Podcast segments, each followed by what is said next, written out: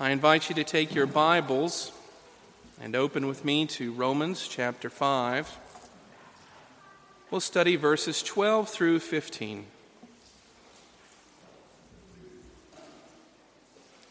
Romans chapter 5, verses 12 through 15.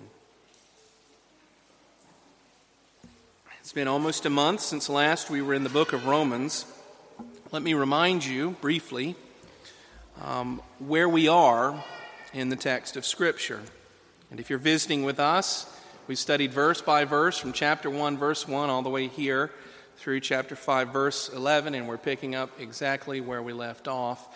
We believe that God has ordained not just the words themselves, but their order for the sake of our guidance, our teaching, and our good. Chapter 5 begins a section of Paul's letter to the church in Rome that has been called the book of justification by faith. If justification is foreign language to you, it is a word that simply means how is it that we stand before God holy and not condemned? And the Bible's answer to that is simply by faith. By faith we stand before God, not condemned. By faith we stand in Jesus Christ, clothed in the things that He did given to us simply by our believing in Him. And as we continue in Paul's fifth chapter to the church in Rome, we're coming to a section that Paul employs biblical and spiritual logic. And so you'll notice plenty of the words that dictate the language of logic. In fact, verse 12 begins with the word therefore therefore, or in light of, because of some other proposition. And so just be uh, in full expectation that Paul's argument will go in order and it will go in logical consequence as we study it together. So let us turn our attention to the reading of God's Word. Hear this, God's holy, inerrant, and inspired Word. Therefore, just as sin came into the world through one man, and death through sin, and so death spread to all men because all sinned.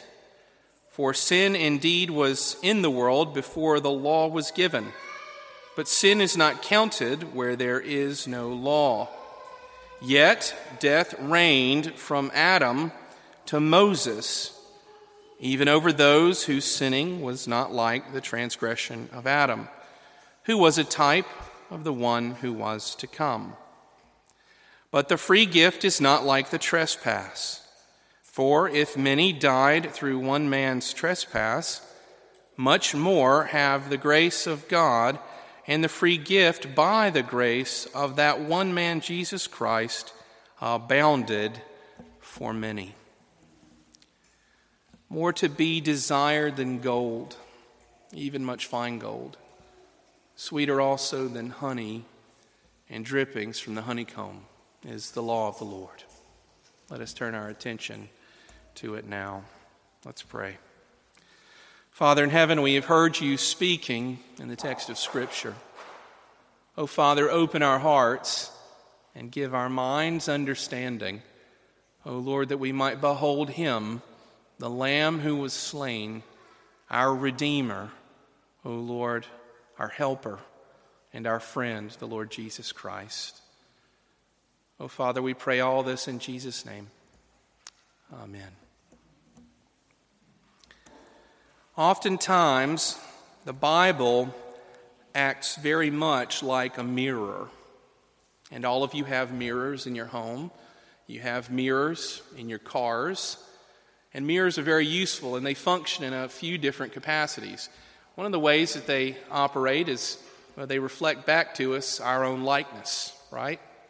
And I don't know about you, but I've looked in mirrors at times and I've noticed that I'll have something on my face or something on my shirt that otherwise I didn't know, and occasionally I'll realize you've been walking around with clam chowder in your beard for three hours in the company of other people.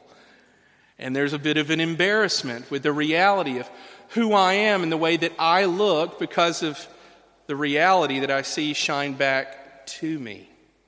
That's one way that the scriptures sometimes function as mirrors. They show us who we really are, not just how we feel, but they show us how we look to the world and they reveal to us the soil that sometimes we carry upon ourselves without an awareness of it until we're shown. Another way that the scriptures function as mirrors is that they show the opposite. Do you know this about mirrors? That when you take and you hold a book up to a mirror, like in this fashion, that the words will re- appear in reverse. Well, they do. Test it out if you're a little bit skeptical. It does function that way. It's written in reverse. And so there is a sense in which there is the reverse shown back to whomever is seeming to look. And this scripture, specifically verses 12 through 15, offer for us the opposite contrasts of two different men. Two men that are an awful lot alike, yet two men who are in reverse one to another. There is the one man mentioned in verse 12, that is Adam, a representative of all mankind. And then there is the other man, the Lord Jesus Christ, who is the second, better, right way around reflection of the first Adam. And so I mention that so you have a sense of the dynamic of what Paul's doing. He's interested to show us who we really are and who Adam really was and then who Christ really is in the text of Scripture. Three things I want to focus our attention on this morning in verse 12 is the first sin. Pretty simple. First point, thing I want us to see sin. Verse 13 and 14, the second thing, the reign of death the reign of death. Then in verse 15, the free gift. The free gift. Sin, the reign of death, the free gift. When we come to verse 12, we have a transition, and you recall I mentioned Paul uses the language of logic. This verse is in light of what has immediately preceded. And what is that? Well, it is the testimony of the work of Jesus. Verse 10, if you look just a little bit ahead, is our context.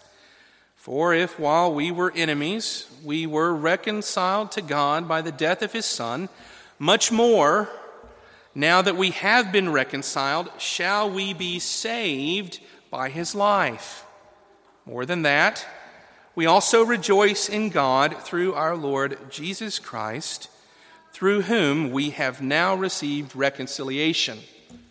And so, what Paul has been teaching is that in Jesus Christ, there is reconciliation of a relationship that has been impaired, where sin broke the bonds between our Creator and us as His creatures.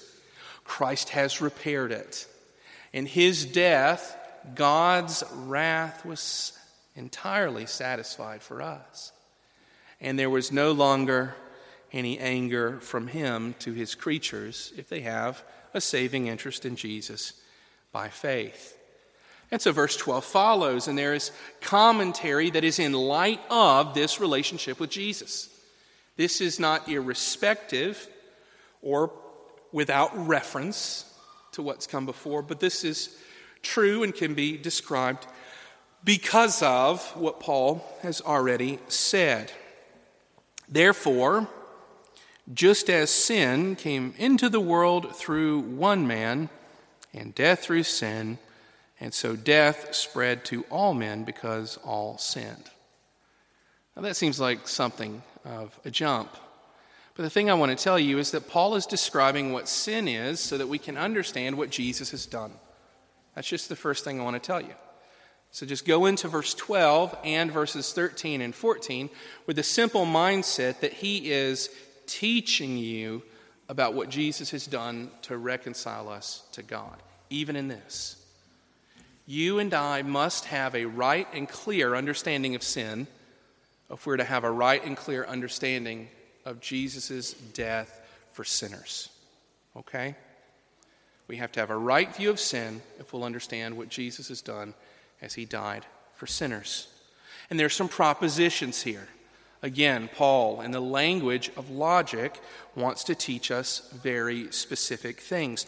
The first proposition in verse 12 is this that sin came into the world through one man. That's your first proposition. Sin didn't enter the world as a naturally created thing. It's not the work of God, the act of God. It's not the way He designed it, but rather it's something that man, the creature, introduced to creation. That's how it began. Sin came into the world through one man. It's a particular distinction and one that needs to be held with clarity in our minds.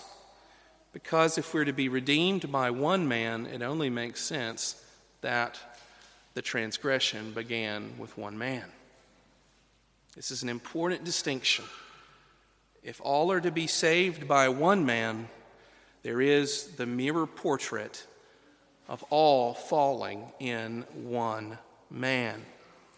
And that man is whom? Well, it is Adam. It is our first father, the first man to ever live, the man from whom side the rib was taken to create the woman,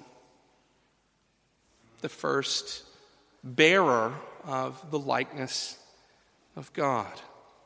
And Paul is simply saying to us that's where sin began in him, in his heart in his mind, with his deeds, sin came into the world.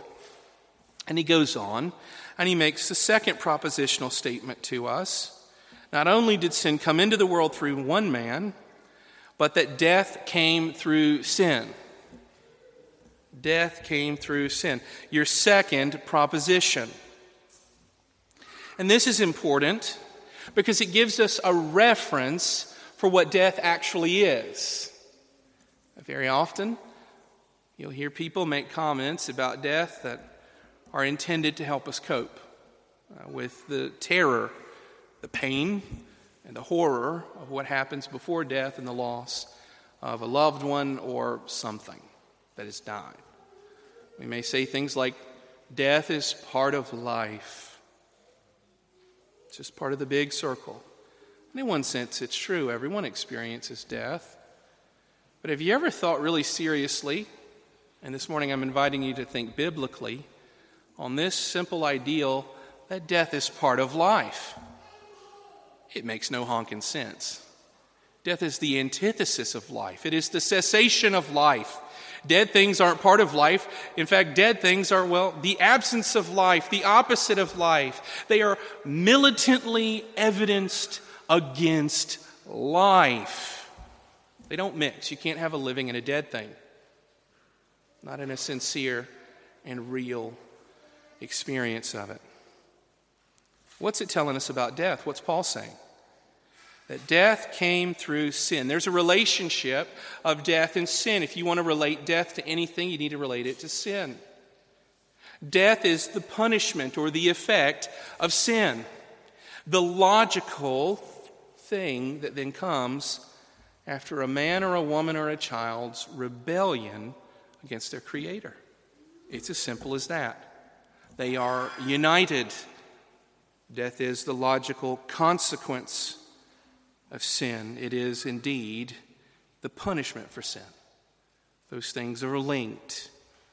And you go on and you read, and so death spread to all men because all sinned. Your third proposition. The third thing he wants us to see, and he is proposing to us in the text of Scripture. It's not only that death or that sin came in through one man and that death is the result of sin and the punishment of it, but that death spread to all men because all sinned. And you have to say, hang on a second. That's a real leap, isn't it?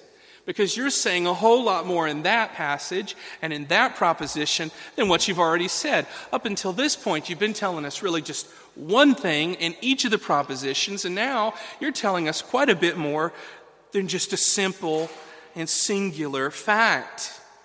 You're telling us that death spreads and that it's a thing that goes from one to another and to another, and that there is a cause of it, and, and that causes sin or rebellion against God. And that you're telling me it goes to every single person. Why? Because all people have sinned. And Paul's saying, Yeah, you've heard me clearly. That's exactly what I'm saying. And you may be sitting and saying, But friends, it just doesn't feel like it's fair. You've already told me that there's been one sinner, right? That sinner was Adam. He sinned in the garden. He took, well, the forbidden fruit. He rebelled against God and his command. He's the sinner. Why do I have to pay for what he's done? Well, it's because Paul is here teaching that there is a relationship between Adam, the first sinner, and then all of his children that come after him. There's a relationship. That Adam is a representative, that he's one just like us, that went before us and acted in our place before God. And so we deal with all the things that he deserves because the things that he did are the things that we would have done perfectly. And you're sitting there and you're saying, Hey, Pastor, you know, I hear what you're saying, but that bothers me tremendously. And friend, it's because you live in a democratic society and you cast votes.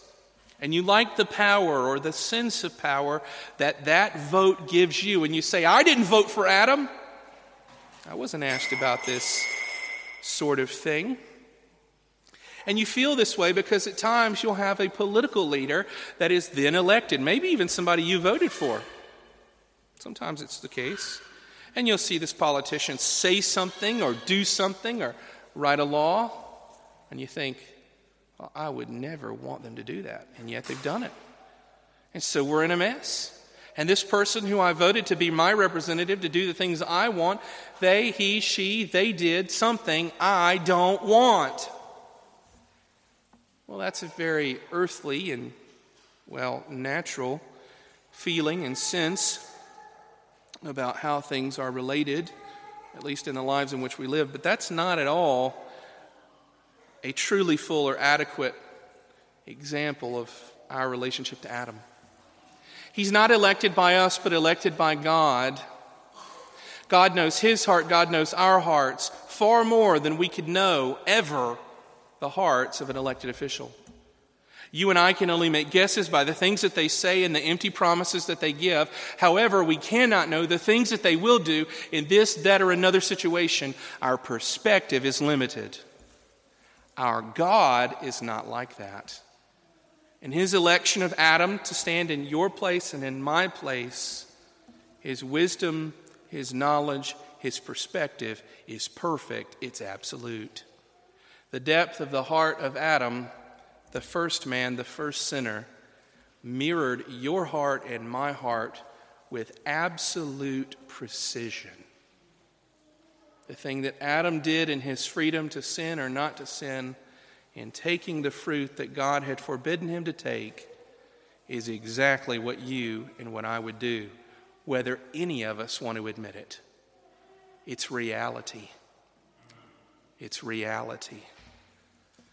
Now, there are some good commentators that make a point off of the ideal of generation, that Adam is the father of all, and there is certainly the case of that in the scriptures.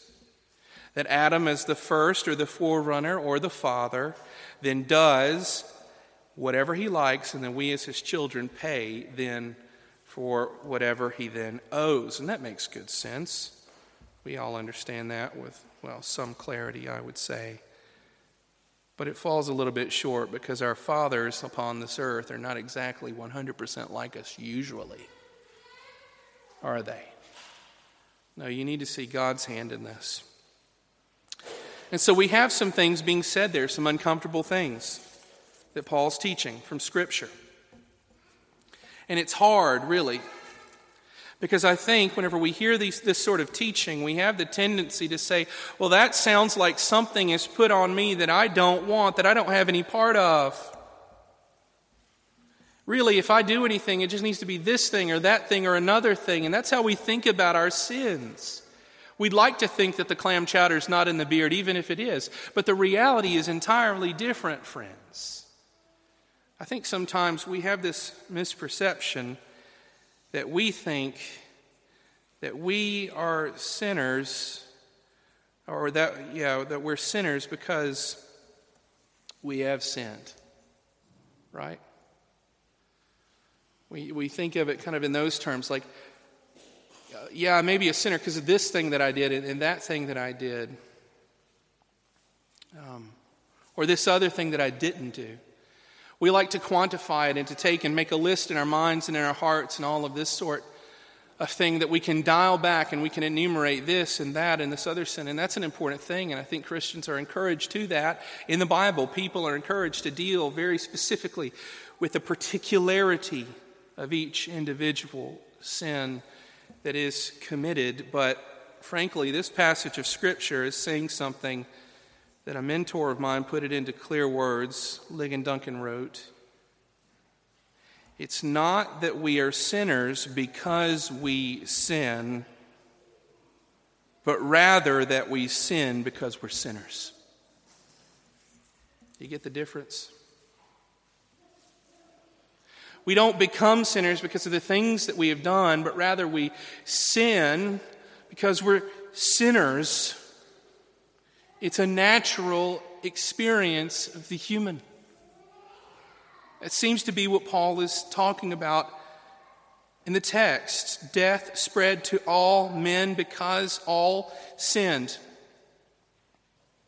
We have a natural and original state with God and before Him in Adam.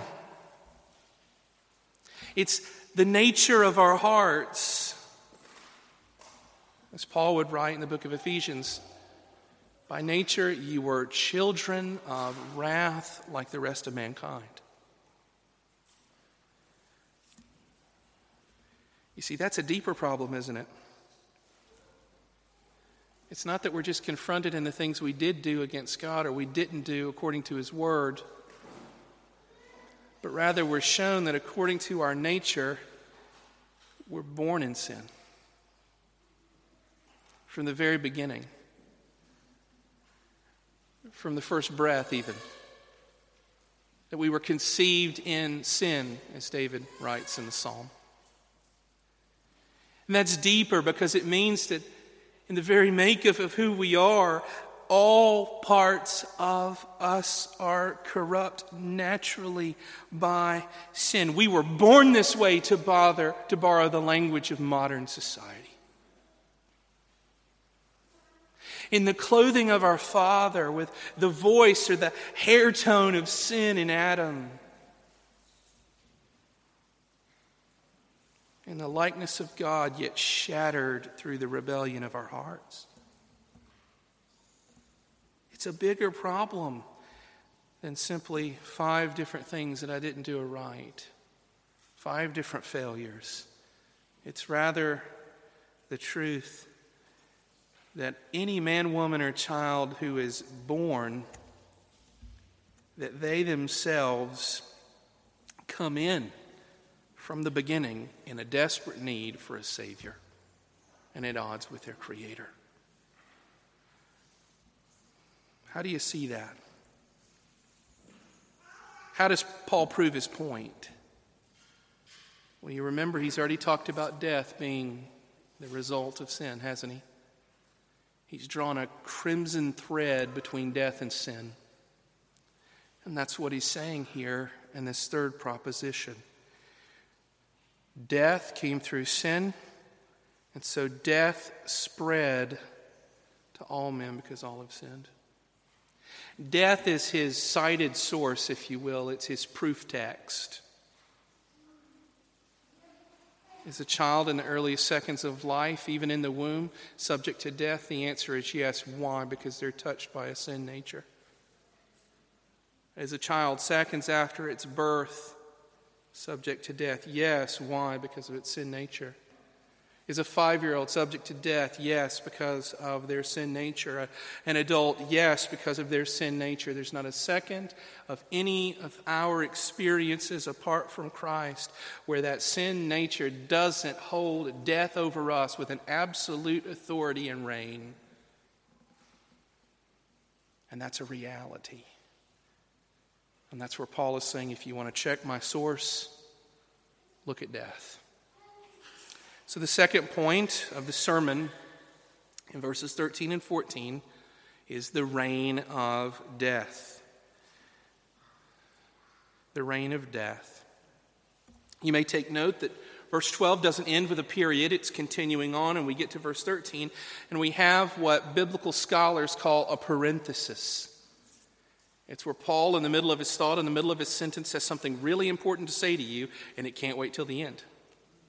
He's like saying, Hold on. I want you to pay attention to this real quick. So you have this parenthesis in verse 13, and it has more propositions. So let's turn our attention there. For sin indeed was in the world before the law was given. For sin indeed was in the world before the law was given. That's your first proposition in this second point here in verse 13. That sin was in the world before the law was given. And so some people would ask the question well, how could they be held accountable if they didn't know? If you didn't know you're doing a wrong thing, can you really get in trouble for it? And Paul's saying, even before the law, sin was in the world. It was already there. Sin doesn't derive from the law, rather, it derives from that one man, Adam, and is felt by all those who proceed from him by a natural generation. Sin was in the world before the law was given, and then he continues on, but sin is not counted where there is no law. And you say, hang on a second. Those two things really sound different, and they do sound different. And Paul is saying, in one sense, he's saying before the law was given, before Moses came and the Ten Commandments were given, at the height of Mount Sinai on the tablets of stone, there still was sin. That law was given because the people were at the foot of the mountain sinning and sinning egregiously in idolatry. There's sin before that ever happens. And then he does continue on and he talks about this. He says, Sin uh, was not counted where there is no law. And so, what do you mean there? Hang on a second. Well, Paul is saying that even before the giving of the Ten Commandments, there was yet a law. How can that even be? How can that even be? Well, I want to invite you to think critically and biblically about something with me for a minute. When we think about Adam's original sin, the sin that's in Genesis, what happens? What was Adam's first sin? Well, to quote the children's catechism, it was say it loud eating the forbidden fruit. That's right. Eating the forbidden fruit. And if you ever thought critically about the eating of the fruit and that being the sin, and you almost think, well, was God just stingy? Now, I've got kids and we have fruit in our house, and we have a, a, baby in the house who just loves bananas. And I would never tell my beautiful child, no, you can't have the eighth banana of a day. I generally give it to him if he wants it. He can have it because I love him, I'm his dad, I want to spoil him. And it just seems like a thing that's a bit arbitrary, it, just taking fruit. But really, it's not the taking of the fruit. The fruit itself is not the transgression. What's the transgression? It is him not obeying God's word. You shall not take of the tree of the knowledge of good and evil, nor shall you eat it. It's the breaking of God's word. It's disobedience from the creature to the creator. Do you get it? It's not just the fruit. It's the heart saying to God, I'll do what I want.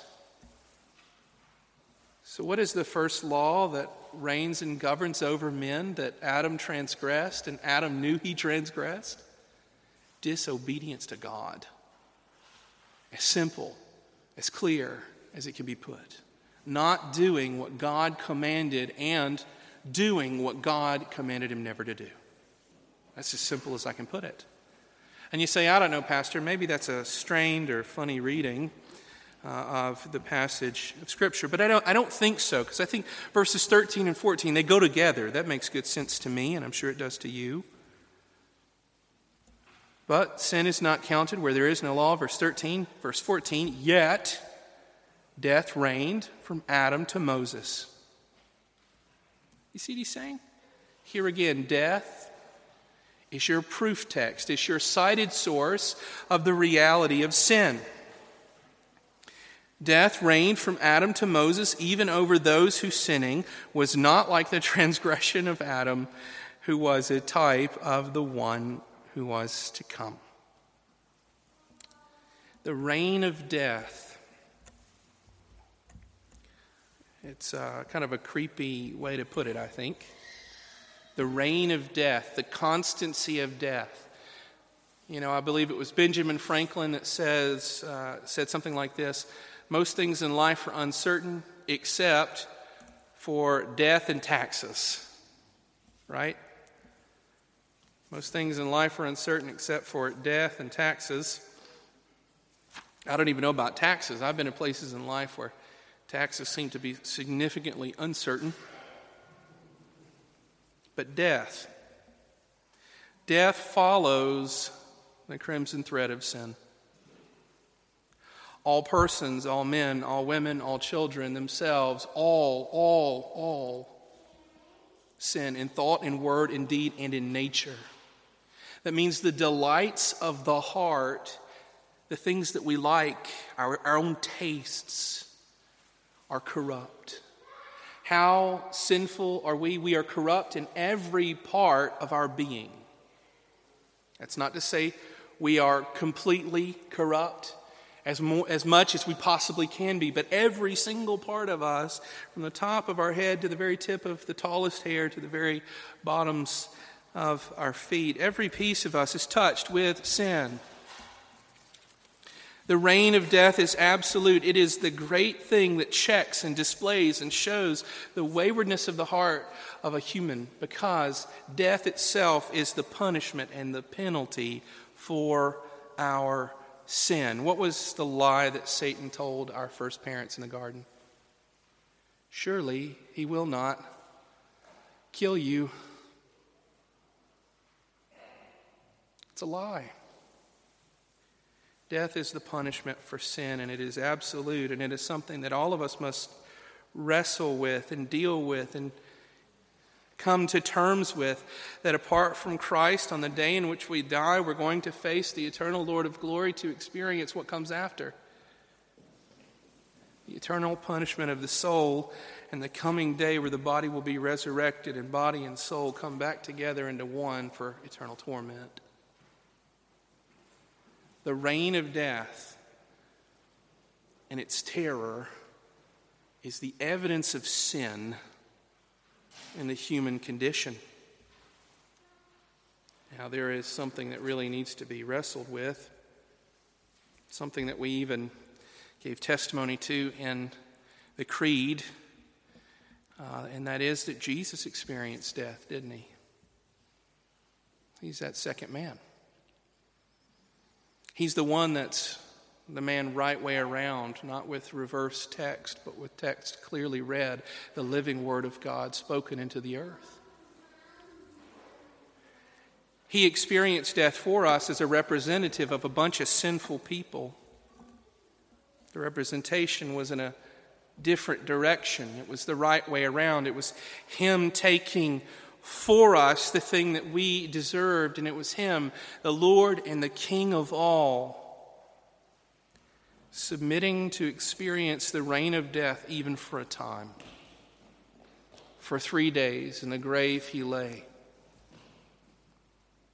And so we come to our third point of the passage of Scripture, verse 15 the free gift. The free gift.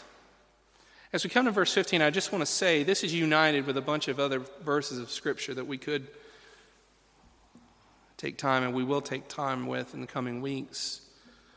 Um, but I just thought it would be a very terrible thing to talk about sin in such stark terms and not talk about the grace of the cross with warmth, clarity, and hope. And so this morning we're coming to verse 15. We're going to come back next week. We'll probably take up verse 15 again. So don't think, oh, Pastor, you missed five different verses that are so good. We're going to get there. Verse 15. But the free gift is not like the trespass. For if many died through one man's trespass, much more have the grace of God and the free gift by the grace of that one man, Jesus Christ, abounded for many. Do you hear what's being said? Paul's saying exactly what I've already told you, and it's this that it's not like the trespass, in that we received all of the filth of Adam, and it was only in one direction. It's not like that. It's entirely different. There is a free gift, one that you don't do anything for, and you receive freely with no cost and no offering. Only thing that you come to the Lord with is simply a need. And that need is the gulf of sin. It's, it's the rebellion and the broken relationship between the creature and their God. It's a free gift, not like the trespass, not where you're having a thing thrust on you unto death. And Paul goes on and explains. He says, For if many died through one man's trespass, much more, much more have the grace of God and the free gift by the grace of that one man, Jesus Christ, abounded for many. He's saying if the weight of sin and the death that comes from it, if that is heavy, if that's terrible, if that seems final, let me simply say to you, friends, the grace of Jesus is entirely permanent and perfect in all its parts. You don't pay any any of the, cro- of the cost. He took all of it on the cross. You don't suffer any of the pain. He took it all. You don't suffer any of the alienation. He had it all. And He freely gives it to all of us, a thing we don't deserve. He freely gives it to all of us, which abounds to many in a greater way. We'll come again to this next week, but what is one thing I want to leave you with here? It's this the death of sin and the punishment that sin deserves, and all the anguish and all of that, all that alienation. Paul's saying every bit of that can change. He's saying the free gift of Jesus' body and blood on the cross has made it so that all of that can be taken away and all of his wrath can be put away from you. And you can be reconciled. You're no longer an enemy in him. It can change. And the thing that you would receive is an unchangeable, wonderful, perfect, eternal life with God the Father through Jesus Christ, God the Son, who died for you how much more? How much more has the grace of God and the free gift by the grace of that one man, Jesus Christ, abounded for many? Has it abounded for you? And Christians, you better say amen, because this is what we have in Christ a grace that will never be taken, a life that is eternal, and a hope that will be rewarded in the fulfillment of all of his promises and a life before the face of God called sons, daughters, beloved children, a bride purified. Let's pray together. Father in heaven, we thank you for the scriptures and the teaching, Lord, that you give to your people. Lord, that we're not intended to be children who bumble about in this world in the darkness, but that, Lord, you give the light of the gospel of Jesus into the darkness of our lives and our souls and the waywardness of our hearts. Father in heaven, I pray that you would help us to know Jesus. Lord, if there are some this morning that don't know him, Lord, I pray that they would trust on him. Lord, that they would be translated from death into life. And Father, for those who know Christ, who have received him, Lord, I pray that they will rejoice with hearts full, O Lord, and that they would find themselves secure, fearless before your throne, O Father, in the blood of Christ. Father, we ask that you'd be with us as we continue to worship you, Lord, that you would help us to receive the table rightly. Oh, Lord, that we would be a people who would worship you spiritually. We pray all this in Jesus' name. Amen.